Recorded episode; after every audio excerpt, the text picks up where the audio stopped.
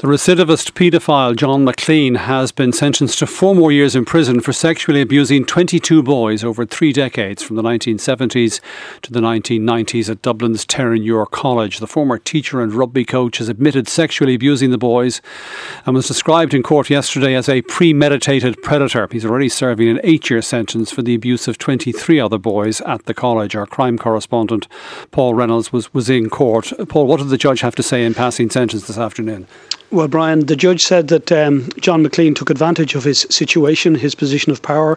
He said his behaviour has had long term consequences. The boys are now men. It seems, he said, he couldn't be stopped. His proclivities were well known to other people, but nobody took any steps to stop Mr. McLean, and he kept on abusing. Uh, what he did was very serious, the judge said. He was uh, determined and persistent, and he abused children over a long period of time. Uh, judge Martin Nolan said the question is what to do with him. He pointed out there was mitigation. He he had pleaded guilty, he had expressed remorse, he had endured significant and well deserved public shame.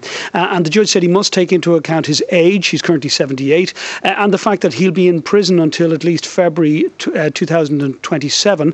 Uh, and he said, therefore, he was going to sentence him, give him a consecutive sentence for similar offending. Uh, and because his sentence expires in 2027, it, the, the, question for him to decide, he said, was how long was he, he to extend his stay in prison? He said if he hadn't received a sentence of 11 years uh, from the previous judge, Judge Codd, his, his own sentence would have been longer. But he said he had to take into account the totality and the proportionality. Uh, what he did was very wrong. He expressed sympathies to the injured parties and he said it should have been stopped at an earlier stage. So he said uh, he was going to sentence him to an extra four years in prison, which was to commence at the end of his sentence in February, his present sentence in February of 2027.